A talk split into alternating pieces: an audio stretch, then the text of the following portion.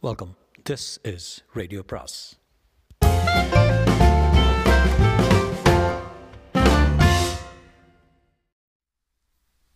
சுஜாதாவின் என்றாவது ஒரு நாள் பாகம் நான்கு. நாராயணனும் திலகமும் மயிலாப்பூர் பஸ் ஸ்டாண்டுக்கு வந்து நின்றார்கள். திலகம் சற்று நொண்டுவதை கவனித்தான். எந்த காலில்? சாரத்தில் இருந்தபோது காங்கிரீட் கம்பி குத்திச்சு. அது என்னடானா இப்போ தான் வலிக்குது? அவள் காலை பார்த்தான். நல்லா அடிபட்டிருக்க. இன்னைக்கு வேணால் வேலைக்கு போகாமல் இருந்துரு. ஆ ஒரு நாள் கூலி போயிடும் இந்த பாரு திலகம் இனி நீ வேலை செய்ய வேண்டாம். உழைச்சி சம்பாதிச்சு உன்னை காப்பாற்றுறது என் பொறுப்புன்னு வச்சுக்க. என்னால் நடக்க முடியுமையா? இல்லை. காயம் சீடு பிடிக்கிற மாதிரி இருக்கு. முதல்ல இதை கவனிக்கலாம். வா டாக்டர்கிட்ட காட்டலாம். சேச்சே அதெல்லாம் வேண்டாம் ஐயா. சுண்ணாம்பு வச்சா சரியாயிடும். வேலையை எதுக்கு விடணும்? நீ வா சொல்கிறேன் ஒரு நாள் கூலி. நான் ரெட்டிப்பாக சம்பாதிக்கிறேன் வா. எப்படி? எனக்கு நிறைய வேலை தெரியும். எப்பொழுதாவது அந்த டாக்டரிடம் சென்று வரு இருக்கிறான். ஏழ்மையின் விளிம்பில் இருப்பவர்களுக்கு என்றே ஒரு டாக்டர் முக்கால் ரூபாய் ஒரு ரூபாய் இப்படித்தான் வாங்குவார். நல்ல கூட்டம் இருந்தது. சின்ன இடம். வெளியே தெருவில் நின்றார்கள். சிறு குழந்தைகள் ஈரல் கொலைக்கட்டியுடன் பானை வயிற்றுடன் கவலையுடன் ஒரு கிழவி டிஃபன் பாக்ஸுடன் ஒரு பெண் ஏனைய சிறுமிகள் தினக்கூலிக்காரர்கள் கா காசை பத்து பைசா கணக்கில் சம்பாதிப்பவர்கள். நீங்கள் வாங்க என்றார். வா திலகம். இருவரும் நெருக்கமாக அறைக்கு சென்றார்கள். இவளுக்கு காலில் காயுங்க. காட்டுமா? நான் புருஷன் கூட சண்டை போட்டியா? சூடு காய்ச்சி எடுத்துட்டானே? ஏயா? இல்லைங்க கம்பி குத்திடுச்சு என்று அவனை பார்த்து சிரித்தான் புருஷன் என்று சொன்னது அவ அவனுக்கு இனிப்பாக இருந்தது. அவரையும் புருஷன் இல்லைங்க என்று அவள் சொல்லாதது மேலும் இனித்தது. அவனை பார்த்து அவள் சிரித்ததில் இருந்த அந்யோன்யம் திகட்டியது. கட்டுடன் வெளிவந்து அவனுடன் நடக்கும்போது. இப்போ நம்ம ரெண்டு பேரையும் புருஷன் பஞ்சாதின்னு சொன்னால் நம்புவாங்க போல தான் இருக்கியா? என்றாள். அப்படியே இருந்துட்டு போகட்டுமே என்றான். ஆ ஆளப்பாரு பத்மாவில் பலகாரம் சா காஃபி சாப்பிட்டார்கள். அங்கிருந்து அவளை அறைக்கு அழைத்து சென்றான். நான் வேலைக்கு போகிறேன் நீ ரூமில் படுத்துரு. டான்னு அஞ்சரை மணிக்கு வந்துடுறேன். சாப்பாட்டுக்கு நான் பார்த்துக்கிறேன் நீ போயிட்டு வா. உன் வீட்டை பற்றி நீ கவலைப்படாத. நம்ம வீடு என்றான். சரி நம்ம வீடு. பஸ்ஸில் செல்லும்போது மிகுந்த உற்சாகத்துடன் இருந்தான். அவன் வாழ்வில் புதிய அர்த்தங்கள் ஏற்பட்டது போல் உணர்ந்தான். ஜன்னலுக்கு வெளியே காட்சிகள் எல்லாமே அவனுக்காகவே வைக்கப்பட்டவை போல இருந்தன. பாதை என்னுடையது அந்த மின்சார தூண் என்னுடையது தூரத்தில் தெரியும் அந்த நகர அந்த தகர கொட்டை கொட்டகை அதை ஏறக்குறைய தழுவிக்கொண்டிருக்கும் பஞ்சு மேக வானம் எல்லாம் என்னுடையது.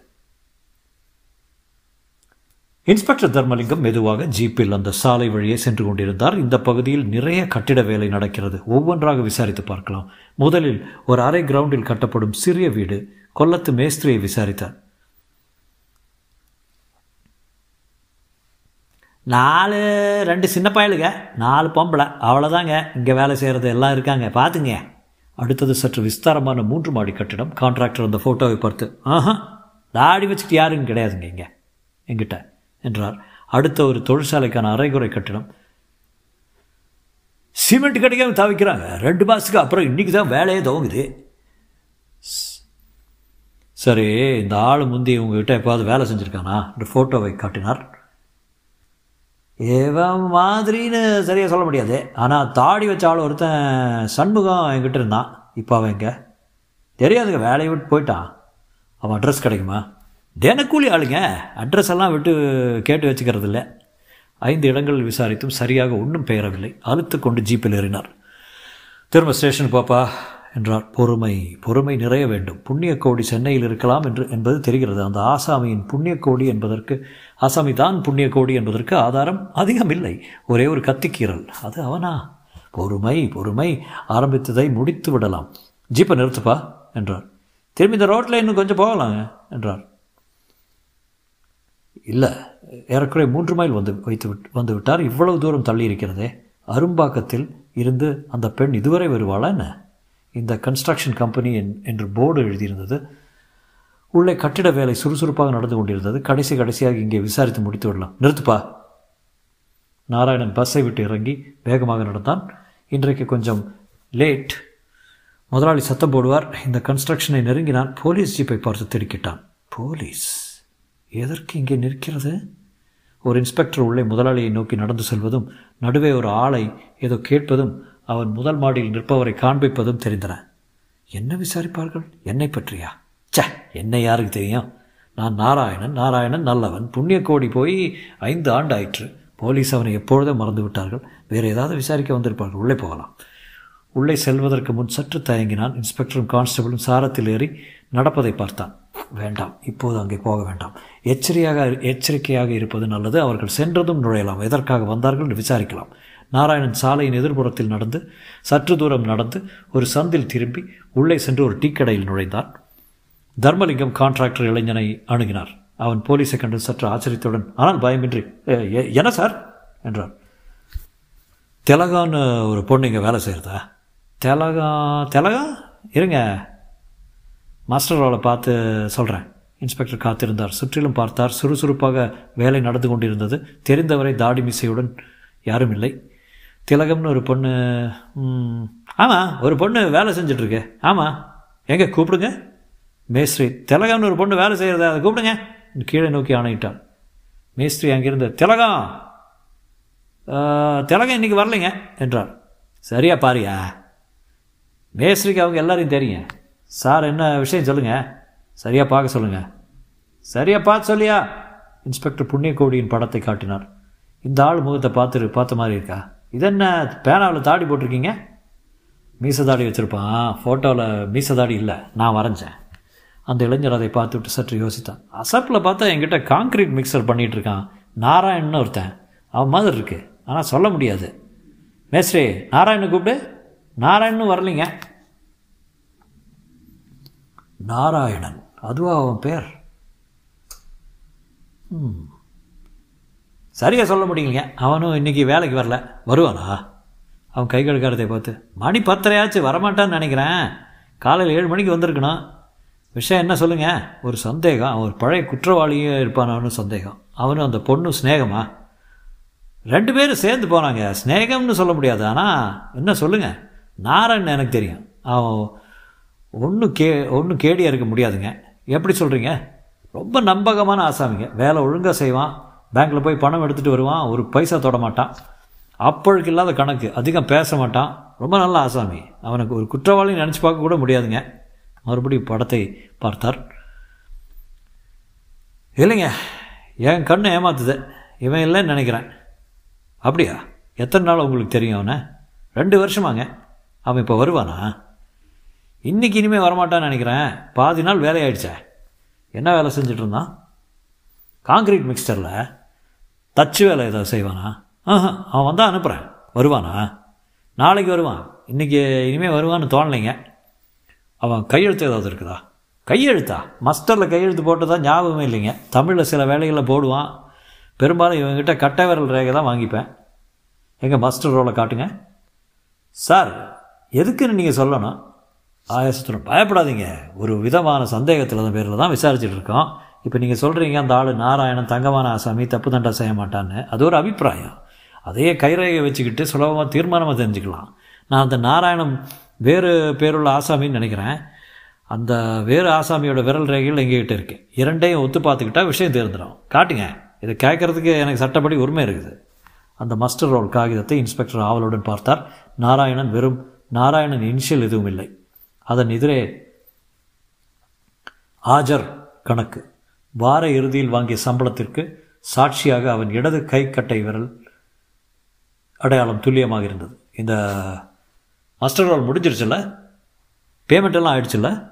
ஆமாம் இதை எடுத்து போய் நாளைக்கு திருப்பி தந்துடுறேன். இளைஞன் தயங்க. கவலைப்படாதீங்கன்னு சொன்னேன்ல. இதனால் உங்களுக்கு எதுவும் போலீஸ் தொந்தரவு கிடையாது. பயப்படாதீங்க. போலீஸ்னால் ஏன் மிரள்றீங்க? சரி எடுத்துகிட்டு போங்க. ஆனால் திருப்பி கொடுத்துருங்க. கணக்குக்கு வேணும். நிச்சயம் நிச்சயம். நான் வரேன்.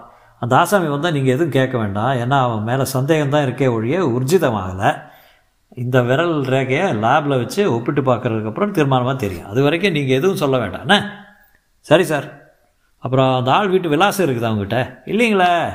சரியாக யோசிச்சு பாருங்கள் அது முக்கியம். இல்லைங்க அவன் வீட்டு விலாசம் தான் நான் கேட்டு வச்சுக்கல. எங்கே இருக்கான்னு அது சொன்ன ஞாபகம் இருக்குமா? நாளைக்கு வருவாங்க. கேட்டு கேட்டு வச்சுக்கிறேன்.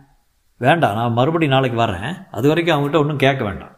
நீங்கள் அவன் நல்ல ஆளுன்னு சொல்லிட்டீங்க. அனாவசியமாக ஊர்ஜிதமாக சந்தேகத்தை அவன் மேலே திணிக்க வேண்டாம். வரேன் நாளைக்கு மறுபடியும் சந்திக்கலாம். இன்ஸ்பெக்டர் கீழே இறங்கி வந்து நடந்து ஜீப்பில் ஏறிக்கொண்டார். அவர் கையில் நாராயணன் விரல் ரேகை இருந்த மஸ்டர் ரோல் காகிதம் இருந்தது. கான்ஸ்டபிள் டிரைவர் சீட்டில் வந்து உட்கார நேராக லேபுக்கு போப்பா என்றார். ஜீப் சீறி புறப்பட சந்தின் முனையிலிருந்து அது செல்வதை நாராயணன் பார்த்து கொண்டிருந்தான். அது சென்று மறைந்ததும் மெதுவாக கட்டடத்தை அணுகினான். முதலாளி பையன் முதல் மாடியில் நிற்பதை பார்த்தான். நாராயணன் வருவதை அவன் பார்த்தான். அங்கிருந்து கை கடிகாரத்தை காட்டி இவ்வளோ லேட்டாக வரிய? என்று சைகையில் தெரிவித்தான். நாராயணன் மன்னிச்சிருங்க கும்பிட்டான். சரி சரி வேலை பார் என்று சைகை. நாராயணன் மிக்சரின் அருகில் சென்றான். அங்கே நின்றிருந்த சுலைமானிடம் என்ன பையே போலீஸ் ஜீப் வெளியே போகிறத பார்த்தானே? எதுக்கு வந்தாங்க? என்றான். அவங்க எதுக்கு வந்தாங்கன்னு தெரில ஆனால் திலகத்தையும் உன்னையும் அவங்க வந்த பிற்பாடு கூப்பிட்டாரு முதலாளி. திலகம் இன்னும் வரல. நீ இப்போ தான் வந்திருக்க? நாராயண் துணுக்குற்றான். எதற்கு என்னை கூப்பிட வேண்டும்? சரி முதலாளியிடம் போய் கேட்டு விடலாம். கைவேலையை விட்டுவிட்டு கை கழுவி கொண்டு சாரத்தில் ஏறி சென்று முதலாளியை சந்தித்தான். வாயா நாராயணா. சார் மன்னிச்சுங்க லேட் ஆயிடுச்சு ஆஸ்பத்திரிக்கு போக வேண்டியிருந்தது. ஒரு சின்ன விஷயம். கேட்கணுங்க உங்ககிட்ட. என்ன? இப்போ போலீஸ் வந்திருந்தாங்களாமே? என்ன கூப்பிட்டீங்களாமே? அந்த பையன் யோசித்தான். முதலில் சொல்ல வேண்டாம் என்று தான் முடிவு செய்திருக்க வேண்டும். ஒரு முறை நாராயண் முகத்தை பார்த்தான். தெளிவாக களங்கம் இல்லாமல் இவனது பார்வையை சந்திக்கும் கண்கள். இவன் எப்படி பழைய கேடியாக இருக்க முடியும்? அபத்தம். இவனிடம் சொல்லிவிடலாம். இந்த பாரு நாராயணன் போலீஸ் இன்ஸ்பெக்டர் ஒருத்தர் வந்திருந்தாரு. என்கிட்ட ஒரு ஃபோட்டோ காட்டினாரு. அதை என்னவோ அசப்பில் பார்த்தா உன் படம் மாதிரி இருந்ததுப்பா. தாடி மீசையெல்லாம் கையால் வரைஞ்சிருந்தாலும் ஜாடை உன்ன போல இருந்தது. அவர் வேறு எதுவும் சொல்லாமல் இந்த ஆளை நீ பார்த்துருக்கியா? எனக்கு கேட்கவுமே நான் உடனே இந்த மாதிரி மூஞ்சியுள்ள ஆள் நம்மக்கிட்ட வேலை செய்கிறான் பேர் நாராயணன் அப்படின்னு சொன்னேன். உடனே அவர் இவன் பழைய கேடி சார் அப்படின்னாரு. உடனே நான் சிரிச்சிட்டேன். அப்படின்னா நிச்சயமாக நம்ம நாராயணன் இருக்க முடியாது நம்பகமான ஆசாமி. எனக்கு அவனை நல்லா தெரியுன்னுட்டேன். அவ்வளோதான்ப்பா விஷயம். நாராயணன் சிரித்த துணுசு. நான் வேணும்னா போய் இன்ஸ்பெக்டர் பார்த்துட்டு சந்தேகத்தை தீர்த்துட்டு வந்துடுறேன் சார். வேண்டாம் வேண்டாம் அவரே நாளைக்கு வர்றேனாரு திலகத்தையும் கேட்டாரா? ஆமாம் எதுக்குன்னு சொல்லலை அது வேறு கேஸாக இருக்கும் திலகம் இன்னைக்கு வரல? அப்படியா? என்றான். சரி நீ போய் வேலை பாரு. நீ ஒன்றும் அனாவசியமாக கவலைப்படாத. இதை பற்றி ஏதோ தப்பிப்போன அடையாளம். உனக்கு இதனால் ஒரு தொந்தரவும் வராது. நாளைக்கு வந்ததும் ரெண்டு கேள்வி கேட்பாங்க. சும்மா மாமூலாக ஒரு விசாரிப்பா அவ்வளோதான் சரிதான் சார். படி இறங்கும்போது அந்த அருமையான முதலாளி பையனை திரும்ப ஒரு முறை பார்த்து கொண்டான். இந்த வேலைக்கின்றி இன்றிலிருந்து தலைமுழுக்கு. நாளை அவன் வரப்போவதில்லை. நாராயணுக்கு வருத்தமாக இருந்தது. எல்லாம் ஓய்ந்து விட்டது என்று நேற்றுத்தான் நினைத்தான். ஓயவில்லை. கரப்பான் பூச்சி அது நசுக்கு நசுக்க புதுசாக ஒன்று வந்து கொண்டே இருக்கும். மறுபடி தலைமறைவாக தலைமறைவை ஆரம்பிக்க வேண்டும். ஊர் மாற்ற வேண்டும். பழக்கமான செயல்தான். ஆனால் சென்ற நான்கு ஐந்து ஆண்டாக செய்யவில்லை. முடிந்து விட்டது. போலீஸ்காரர்கள் மறந்து விட்டார்கள் என்று நினைத்தேன். ஆனால் இந்த முறை ஒரு சோகம். அவன் புதிய சிநேகிதி திலகம். அவனது மாறிய வாழ்க்கையில் ஒரு புதிய அத்தியாயத்தை தொடங்கி வைத்த அழகான சித்திரம். ஒரு காபி சாப்பிட்டு வர்றேன் என்ன? என்று அந்த இடத்தை விட்டு புறப்பட்டான். மெல்ல நிதானமாக நடந்தான். யோசித்தான். முதலாளிக்கு என் முகவரி தெரியாது. எனவே கவலை இல்லை. உடனே என்னை தொடர்கிற கவலை இல்லை. தாடியை எடுத்து விடலாமா? ஆபத்து. ஊர் மாற்றலாமா? எந்த ஊர்? மறுபடி பம்பாய்? மறுபடி துறைமுகமா? எண்ணெயும் ஈரமும் தரையில் படர்ந்த சாலையில் பா பாதி இருட்டில் மஸ்தான் என்பவனுடன் சண்டையிட்டு ஞாபகம் வந்தது. மறுபடி அந்த வாழ்க்கையா? பம்பாயில் நல்ல முறையில் பிழைக்க எவ்வளவோ சந்தர்ப்பங்கள் இருக்குமே. முயன்று பார்க்கலாமே. முதலில் பம்பாய் செல்லத்தான் வேண்டுமா? சென்னையிலேயே பதிந்திருந்தால் என்ன? திலகத்திடம் எல்லாவற்றையும் சொல்லிவிட்டு அவளை யோசனை கேட்கலாமா? வேண்டாம் அவசரப்படாதே. திலகத்துடன் ஓடிப்போய்விடலாம் திலகத்துடன் சென்னையிலேயே தங்கலாம். திலகத்தை உடனே விவாகம் செய்து கொள்ளலாம். திலகத்திடம் எல்லா நினைவுகளும் திலகம்தான் இருந்தாள். முதலில் மயிலாப்பூர் சென்று அவளை பார்க்கலாமே என்பது வரை தீர்மானித்தான். பஸ் ஏறினான். ஃபாரன்சிக் சயின்ஸ் லேபரட்டரி வாசல் தர்மலிங்கம் சீருடையில் இல்லாத மற்றொரு அதிகாரியிடம் சிரித்து பேசிக் கொண்டிருந்தார். ரொமாக்கபிள் எங்கே சார்? பிரின்ஸ் கிடச்சிதே? அது இருக்கட்டும். விரல் அதுதானே? புண்ணியக்கோடியோட விரல் ரேகை தானே? சந்தேகமே இல்லை. சுழலுக்கு சுழல் ஒத்து போகிறது வரிக்கு வரி அதே தான் எப்படி லேட்டஸ்ட் பிரிண்ட்ஸ் ஏதாவது எடுத்தீங்களா? இல்லை. அந்த பிரிண்ட் மாஸ்டர் ரோலில் இருந்தது. ஒரு ஆள் மேலே சந்தேகப்பட்டு அவன் கூலி வேலை செய்கிற இடத்துல சம்பளப்பட்டுவாட காகிதத்திலிருந்தே எடுத்தது. இவன் தான் கொஞ்சம் கூட சந்தேகம் இல்லை. கடவுளோ மனுஷனோ இந்த விரல் ரேகையில் மட்டும் மாற்ற முடியாதுங்க. ரொம்ப தேங்க்ஸ் உங்கள் ட்ரீட்மெண்ட் ரொம்ப ஒத்தாசைங்க என்றார் தர்மலிங்கம் ஏங்க இன்னும் நிறைய இம்ப்ரூவ் செய்யணுங்க. புதுசாக எலக்ட்ரான் ஆட்டோகிராஃப்னு ஒன்று வந்திருக்குங்க. நம்ம சருமத்தில் பட்டிருக்கிற விரல் ரேகையை கூட அதில் எடுத்துருவாங்க. வரேங்க. தர்மலிங்கம் மிகவும் உற்சாகமாக வெளியே வந்தார். புண்ணிய கோடியை ஏறக்குறைய பிடித்தாகிவிட்டது. நாளை காலை நிதானமாக அந்த கட்டிடத்தின் அருகில் காத்திருந்து அவன் வந்தவுடன் பிடித்து விட வேண்டியதுதான் டிசி டிசியுடன் சொல்லிவிடலாமா? இல்லை இல்லை. என் சொந்த முயற்சி இது. வலை விரித்தாகிவிட்டது பறவை வந்து விழப்போகிறது. ஆர்ப்பாட்டம் இல்லாமல் ஐந்தாண்டு காவலாகவே திணற அடித்தவன் சுலபமாக ஆகப்படப் போகிறான். தர்மலிங்கத்திற்கு நாளை மாலை செய்தித்தாள்களின் உயரமான தலைப்பு செய்திகள் இப்போதே தெரிந்தன. பழைய கேடி அகப்பட்டான். கண்ணி வைத்து பிடித்தார்கள். இன்ஸ்பெக்டர் தர்மலிங்கம் சென்று சில தினங்களாக இந்த வழக்கில் மிகவும் ஆர்வம் கொண்டு அவசரப்படாதே. நாளைக்கு அப்புறம்தான். இன்னும் பறவை சிக்கவில்லை. ஜீப்பை உடனே அந்த கட்டடத்திற்கு எடுத்து சென்றார். மாலை ஆறரை மணி இருக்கும். எல்லா வேலைகளையும் முடித்துவிட்டு வாட்ச்மேன் மட்டும் இருந்தான். அவனிடம் சென்று காலையில் எத்தனை மணிக்கு இப்போ வேலை துவங்குத? என்று கேட்டார். ஏழு எட்டு மணிக்குங்க. உனக்கு இந்த வேலை செய்கிற நாராயணன் தெரியுமா? தெரியாதுங்க. திலகம்? தெரியாதுங்க. மேஸ்திரிக்கு எஜமானனுக்கு தெரிஞ்சுக்கலாங்க. வாட்ச்மேனை கேட்டால் இப்படி தெரியும்? தர்மலிங்கம் பதட்டப்படாதே. ஒரு நாள் தான் பாக்கி ஏன் உன் இதயம் அனாவசியத்திற்கு படக் படக் என்று பட படபடக்கிறது? ஒரே இரவு. நன்றாக தூங்கு. த காலையில் செல் செயல்படு. புண்ணிய கோடி நான் உன்னை சட்டத்தின் பெயரில் செக்ஷன் நாற்பத்தி ஒன்று சிஆர்பிசியின் படி இரு இரு இரு. பொறுத்திரு தர்மலிங்கம். நாராயணன் தன் அறைக்கு திரும்பி வந்தபோது அறை ஆச்சரியமாக மாறியிருந்தது. வெறும் அறையாக இருந்ததை அரை நாளில் வீடாக்கி விட்டான். அவளது பொருள்களும் தன் பொருள்களும் கலந்து ஒன்றிப் போய்விட்டதை கவனித்தான். ஓரத்தில் ஸ்டவ் அடுப்பு பற்ற வைத்து சமையலை தொடங்கிவிட்டான். எப்போது நேரமும் கிடைத்தது தண்ணீரும் வந்தது எல்லா துணிமணிகளையும் முறமுற என்று துவைத்து மடித்து வைத்தாலோ கண்ணாடி ஆணியில் மாட்டப்பட்டு சுத்தமான சீப்புடன் காத்திருந்தது. பத்திரிகைகள் சுத்தமாக மடிக்கப்பட்டிருந்தன. போதாக்குறைக்கு ஒரு திரைச்சீலை ஓவல்டின் டப்பாவில் சொருகப்பட்ட சில மலர்கள். எங்கே பறித்தாள்? கால் எப்படி இருக்கு? பரவாயில்ல நாளைக்கு ஆறி போயிடும். இந்த காலை வச்சுக்கிட்டு இத்தனை வேலையும் செஞ்சேன்னா உடம்பு நல்லா இருந்தால் உன்னை கட்டி பிடிக்க முடியாது போல இருக்க. கட்டி பிடிக்கத்தானே எல்லா பயல்களும் அலைஞ்சாங்க என்று கண் சிமிட்டி சிரித்தாள். அவனும் சிரித்தான். நான் விடுவேன்? நான் ஒரே ஒரு ஆளுக்கு தான் யா நான் என்றாள். நாராயணுக்கு உள்ளே துடித்தது. அவன் மேல் ஆசையா? பெண்ணே நானும் அப்படித்தான். நாளைக்கு காலையில் நானும் கூட வந்துடுறேன் ஐயா என்னால் நாலு பூரா இந்த மாதிரி வீட்டில் உட்காந்துருக்க முடியாது. போர் அடிக்குது. திலகம் நாளைக்கு நான் வேலைக்கு போக மாட்டேன். ஏன்? வேலையை விட்டுட்டேன். ஏன்? ஏன்? இப்போது புண்ணிய கோடியின் சாமர்த்தியம் தேவையாக இருந்தது. உனக்காக என்றான். எனக்காகவா புரி மாதிரி சொல்லியா? இப்போது போய் உறுதிப்பட்டு சரமாரியாக வெளிவந்தது. காலையில் போனேன்னா ஆஜர் எடுக்கிற போது திலகம் எங்கேன்னு கேட்டாங்க. அதால் வர முடியல. காலில் அடிபட்டு கட்டு போட்டு இருக்குன்னு உடனே மேஸ்திரி அந்த பொண்ணை பார்த்தா காலையிலேருந்து வேலைக்கு வர வேண்டாம்னு சொல்லிடுன்னா எனக்கு வெறுப்பாக போச்சு. ஏன் மேஸ்திரி இது என்ன நியாயம்? ஒரு பொம்பளை உடம்பு சுகம் இல்லாமல் ஒரு நாள் வரலைன்னா அதுக்காக உடனே வேலையை விட்டு நிறுத்துறதான்னு கேட்டேன். அதுக்கு அந்த ஆள் என்ன சொன்னான் தெரியுமா? திலகம் ஏன்னவா வேண்டாம் அந்த பேச்சே வேண்டாம். பரவாயில்ல சொல்லு.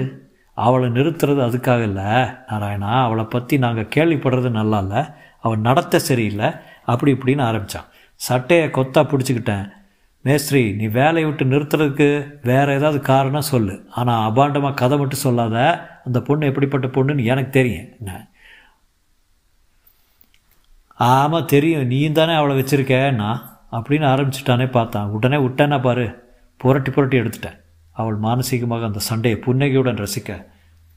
மேஸ்தி மேஸ்திரி குய்யோ முறையோன்னு கத்திட்டு எஜமான்கிட்ட சொல்ல அவர் வந்து என்ன நாராயணா இந்த அடி அடிக்கலாமான்னு என்னை சத்தம் போட்டார். நான் சொன்னேன் இதை பாருங்கள் திலகம் இங்கே வருவேன் வருவாளா? நாளை வருவான்னா நான் வேலைக்கு வர்றேன். இல்லைனாலும் நான் நின்றுக்கிறேன்னு அடைச்சிட்டு சொல்லிட்டேன்.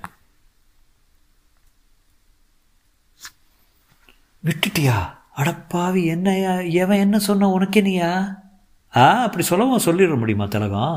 ஏயா நீ என்ன லவ் பண்ணுறியா என்றாள் திலகம். ஆமாம் திலகம் என்றான் வெக்கத்துடன். சரிதான் அப்போ ரெண்டு பேருக்குமே வேலை போச்சா? வேலை என்ன வேலை சுண்டைக்காய்?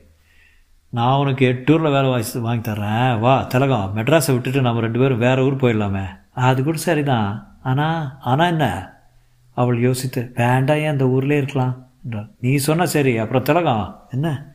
நாம் ரெண்டு பேரும் அதான் ஒன்றும் சேர்ந்துருக்கு போகிறோமே அதில் திலகம். அவங்கெல்லாம் என்ன தீமையாக பேசினாங்க. அதுக்காக நீ கல்யாணமானவன் தெரிஞ்சிருந்தா அந்த பேச்சு பேசியிருப்பாங்களா? சுற்றி வளைச்சி பேசாத. இப்போ என்ன சொல்கிற நான்? கல்யாணம் செஞ்சுக்கணுங்கிறியா? நாம். அதாவது உன்ன நான். ஆமாம் அவள் சிரித்து அதுக்கு என்ன அவசரம்? ஊரானுங்க ஏதோ பேசுகிறான்னு உடனே கல்யாணம் செய்துக்கிறதா? அது சரி. கல்யாணங்கிறது என்ன சும்மாவா? கல்யாணம் செய்துக்கிறதுக்கு நீ எவ்வளோ பணம் பணம் காசு வச்சுருக்க? பணம் என்ன சுலபத்தை சம்பாதிச்சிருவேன். எப்படி திருடியா? இல்லை உழைச்சி. அதுக்காக ஐயா ஒன்றும் தீவிரமாக முயற்சி செய்கிறாப்புல இல்லையா? இருக்கிற வேலையும் போக்கிட்டில் வந்திருக்க? அதை பாரியா கல்யாணத்துக்கு ஒன்றும் அவசரம் இல்லை. என்ன குடிமை போச்சு? இப்போ உன்னை யாராவது இந்த பொம்பளை யாருன்னு கேட்டால் என் மனைவின்னு சொல்லிக்கேன் என்னை யாராவது கேட்டால் தாலி கட்டின புருஷங்கிறேன். ஆனால் என்னைக்காவது ஒரு நாள் மெய்யாவே கல்யாணம் கட்டிக்க வேண்டாமா? அது அப்புறம் முதல்ல கொஞ்சம் சம்பாதிக்கலாம். அடுத்த வேலை சேர்த்து இதுக்கு லாட்ரி. கல்யாணமா? கல்யாணம். வாயா வந்து சாப்பிடு. வேலையாளுங்களை பொறுத்தவரையில் நான் நீ புருஷன் பஞ்சாதி தான். நாராயணன் உள்ளே உற்சாகம் போக்கியது. கூடவே ஒரு உறுத்தல். அந்த போலீஸ் விசாரிப்பு ச்சே என்னை எப்படி இவ்வளவு பெரிய நகரத்தில் கண்டுபிடிப்பார்கள்? இருந்தும் அவன் உள்ளுணர்வு இந்த நகரத்தை விட்டு விலகிச் செல்வதுதான் உத்தமம் என்று சொல்ல அந்த பெண்ணின் பாசம் அவனை இங்கே நிறுத்துகிறது. சட்டென்று உதறிவிட்டு ஓடிவிடலாமா? ஆனால் பாவம் திலகம் தனியாக என்ன செய்வாள்? அவளுக்கு பாதுகாப்பு தேவையாக இருந்தது திலகத்தின் சமையல் நன்றாக இருந்தது. மெலிதாக மசாலா வாசனையுடன் ஒரு குழம்பு வைத்திருந்தால் அதில் முட்டை மிதந்தது. அவள் ஆக்கியிருந்த சோறு இரண்டு பேருக்கும் சரியாக போதுமானதாக இருந்தது. சாப்பிட்டு முடிந்ததும் வெளியே சற்று தூரம் நடக்கலாம் என்றால் அவன் தயங்கினான். இருந்தும் கடற்கரை பக்கம் போகலாம் என்று தோன்றியது. நேராக நடந்து பாலம் கடந்து சாந்தோம் சர்ச் மூலம் கடற்கரை சாலையில் நுழைந்து மணல் இரட்டில் உட்கார்ந்தார்கள். அவள் உடலில் விளிம்பு வெளிச்சம் பின்னணியில் பெரிதாக தெரிய சொல்லிவிடலாமா? புண்ணியக்கோடி செய்த பாவங்கள் அத்தனையும் சொல்லிவிடலாமா? வேண்டாம் பொறு. ஆனால் கல்யாணத்துக்கு முன்பு நிச்சயம் சொல்லிவிட வேண்டும். ரெஜிஸ்டர் கல்யாணம் என்கிறார்களே அதற்கு எவ்வளோ செலவாகும்? வெளியாளுங்களை பொறுத்தவரை நானும் நீயும் புருஷன் பொஞ்சாதி தான் யா? மனத்தில் கல்யாணம் செய்து கொண்டு விட்டோம். எதற்காக சடங்குகள்? கல்யாணம் ஆகிவிட்டது என்றால் இன்றைக்கு முதலிரவா? திலகம் வா திரும்பி போயிடலாம். அப்புறம் ரொம்ப லேட் ஆயிரும். ஒரு ஓரத்தில் தன் பாயை விரித்து சிக்கனமாக தலையணை அமைத்தாள். எதிர் ஓரத்தில் அவள் படுக்கையை விரித்தாள். படுக்கையா? எனக்கு தூக்கம் வருது. அவனுக்கு தூக்கம் வரவில்லை. அவன் எதிர்பார்த்தது நிகழவில்லை. படுத்துக்கொண்டு சற்று நேரம் பாசாங்கு தூக்கு தூங்கி அப்புறம் எழுந்து தன் படுக்கையில் வந்து படுத்து விடுவாள் என்று எதிர்பார்த்தான். இல்லை சத்தமே இல்லாமல் உறங்கினாள். இல்லை விழுத்திருக்கிறாள். பெண் அப்படி அவளே எப்படி அவளே வருவாள்? அவளது இயல்பான அடக்க நிலையில் ஆண் வந்து கேட்பதைத்தானே விரும்புவாள். நான் அவளிடம் போக வேண்டும் நான் கேட்க வேண்டும் அதுதான் சரி. மெல்ல எழுந்து குறுக்கே நடந்து தூங்கிக் கொண்டிருக்கும் அவளை எதிரே உட்கார்ந்தாள். தெருவிளக்கு வெளிச்சத்தில் கொஞ்சம் தெரிந்தாள். தெரிந்த அளவுக்கு அவனுள் ஒரு கிறக்கம் ஏற்பட்டது. கையை கட்டிக்கொண்டு இருந்தாலும் சேலை விலகியிருந்ததாலும் மேல் பட்டன் விலகியிருந்ததாலும் நிழல் வெளிச்ச வித்தியாசத்தாலும் அவள் மார்பகங்கள் தெளிவாக தெரிந்தன. வயிற்றின் இடைவெளியில் பாவாடை நாடா படுத்திருந்தது. இரண்டு கால்களையும் ஒட்ட வைத்து அவள் படுத்திருந்ததால் ஏற்பட்ட இடுப்பு சரிவு எல்லாவற்றையும் நிதானமாக கண்களால் வருடினான். அவளை தொடுவதற்கு அவன் கைகள் துடித்தன. உடம்பு முழுக்க ஒரு மின்சாரம் பாய்ந்த நிலை ஏற்பட்டது. மெல்ல அவளை எழுப்பாமல் மிச்சமிருந்த மார்பு சேலையை மெதுவாக விரல்களால் விலக்கினான். அவள் நிம்மதியாக தூங்கிக் கொண்டிருந்தாள். மார்பு ஜாக்கெட்டின் மூளையை சற்று இழுத்து பார்த்தான். அனாவசிய கொக்கிகள். இடுப்பில் நாடா சுருக்கு மூடியிட்டு சுலபம் என்றது. நிதானமாக வெகுளித்தனமாக அந்த சுருக்கை இழுத்தான். அந்த முடிச்சு அவிழ்ந்து இடுப்பு பாவாடை தளர்ந்தது. நாராயணனுக்கு புண்ணியக்கோடியின் பூட்டை திறக்கும் லாவகம் ஞாபகம் வந்தது. சத்தமே போடக்கூடாது விரல் பதியக்கூடாது. மிக சன்னமாக விரல்களால் துளி கூட பிரகாசமாக பிசகாமல் புண்ணிய கோடி அதில் தேர்ந்தவன். இருந்தும் அந்த திருட்டில் இதயம் படக் படக்கென்றது ஏறக்குறைய காதில் கேட்டது. எத்தனையோ பம்பாய் பெண்களை எத்தனை விதத்தில் பார்த்திருக்கிறான்? இவள் மட்டும் என்ன பிரத்யேகம்? இவளை அடைவதில் இருக்கும் லேசான அலட்சியத்தாலா ஒரு தேர்ந்த கை கை கடியார கலைஞன் ஹேர் ஸ்ப்ரிங்கை மென்மையாக விளக்குவது போல அவள் இடுப்பில் தளர்ந்த துணியை நிதானமாக நீக்கினான். அழுத்தியிருந்த தொடைகள் தெரிந்தன. மெதுவாக மிக மெதுவாக அவள் தூக்கத்தை கலைக்கவே கலைக்காமல் தன் முகத்தை அவளுக்கு மிக அருகே கொண்டு சென்று அவன் மூக்கின் நுனி நுனியின் நுனி அவள் வயிற்றில் ஒரு மயில் மயிலிறகு தோகையாகிப்பட சட்டென்று அவன் தலைமயிரை பிடித்தது ஒரு கை. திடுக்கிட்டான் இன்னைக்கு வேண்டாம் ஐயா என்றாள் திலகம் சட்டென்று தெருவழக்கு அணைந்து விட்டது. திலகம் தன் உடைகளை சரி செய்து கொண்டு எழுந்து உட்கார்ந்தாள். இந்த பாரியா என்ன நீ இப்போ என்ன வேணால் செய்திட முடியும். என்னால் எதிர்க்க முடியாது. உடம்பால் எதிர்க்க முடியாது. ஆனால் மனசில் நிச்சயம் எதிர்ப்பேன். திட்டுவேன். அப்புறம் உன் வாசல் பக்கம் வரமாட்டேன். போயிடுவேன் உன் ஆசை அஞ்சு நிமிஷத்தில் தீர்ந்து போயிடும் அதுக்காக நம்ம ஸ்நேகத்தை அப்படியே ஒட்ட விட்டுடணும்னு நீ நினைக்கிறியா? யோசிச்சுப்பார் இல்லை திலகம் நான் உன்னை கல்யாணம் செஞ்சுக்க விரும்புகிறேன் அப்போ இதுக்கு ஒன்றும் அவசரம் இல்லை தானே? இல்லை. நீ என்ன பொம்பளை பொம்பளையே பார்த்தது இல்லையா பார்த்துருக்கேன். அப்போ சும்மா படு. ராக்கு தடிக்காத என்று சிரித்து கொண்டு படுத்தாள். புழு போல தன்னை சுருட்டி கொண்டு புடவையால் போர்த்தி கொண்டாள். நாராயணன் சற்று நேரம் உட்கார்ந்து விட்டு வெளியே போய் மொட்டை மாடியில் நின்றான். அவனுள் ஒரு விவரம் இல்லாத பயம் உருவாகியது. என்னை போலீசார் கண்டுபிடிக்கப் போகிறார்கள். அதற்குள் எப்படியாவது இவளை அடைய வேண்டும். தன்னலம் மிகுந்த ஆசைதான். ஜெயிலுக்கு செல்லப் போகும் பழைய கேடியை கல்யாணம் செய்து கொள்ள சம்மதிப்பாளா? இங்கேயே இந்த இடத்திலே இவளை உதறிவிட்டு விலகிப் போய் மற்றொரு நகரில் மற்றொரு பொந்தில் மறைந்து கொண்டால் என்ன? அதுதான் சரி. இல்லை. எத்தனை நாள் தான் இப்படி சட்டத்தில் இருந்து ஓடி பதுங்குவது? என்றாவது ஒரு நாள். போதும் என்று சொல்ல நின்று நிலைக்க வேண்டாமா? இவளிடம் ஆதியோடு அந்தமாக எல்லாவற்றையும் சொல்லிவிட்டால் என்ன? என்னை புண்ணிய கோடியின் திருத்தின அவதாரமாக இவள் ஏற்றுக்கொள்வாளா? நிச்சயம் மறுத்து விடுவாள். உடம்பால் எதிர்க்க முடியாது மனசால் எதிர்ப்பேன்.